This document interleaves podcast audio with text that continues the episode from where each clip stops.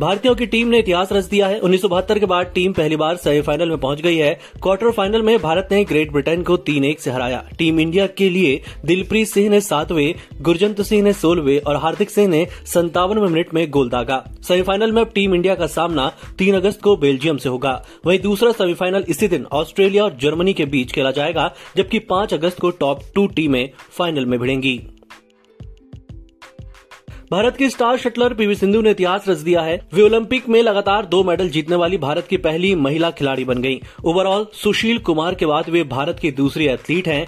सिंधु ने bronze medal match में चीन की जियाओ बिंग को केवल बावन मिनट में इक्कीस तेरह इक्कीस पंद्रह से हराया।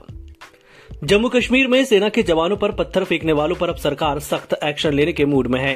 रविवार को राज्य सरकार ने एक आदेश जारी किया। इसके मुताबिक पत्थरबाजी करते हुए पकड़े जाने पर पासपोर्ट नहीं मिलेगा। ऐसे लोग सरकारी नौकरी के लिए अप्लाई भी नहीं कर सकेंगे।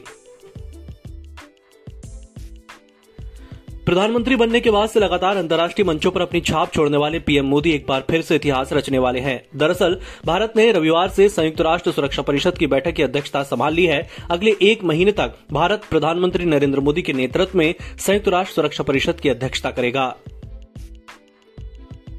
असम मिजोरम के बीच सीमा विवाद को लेकर जारी तकरार को खत्म कराने के लिए केंद्र सरकार सजग है। रविवार को एक बार फिर से केंद्रीय गृह मंत्री ने दोनों राज्यों के मुख्यमंत्रियों से फोन पर बात की।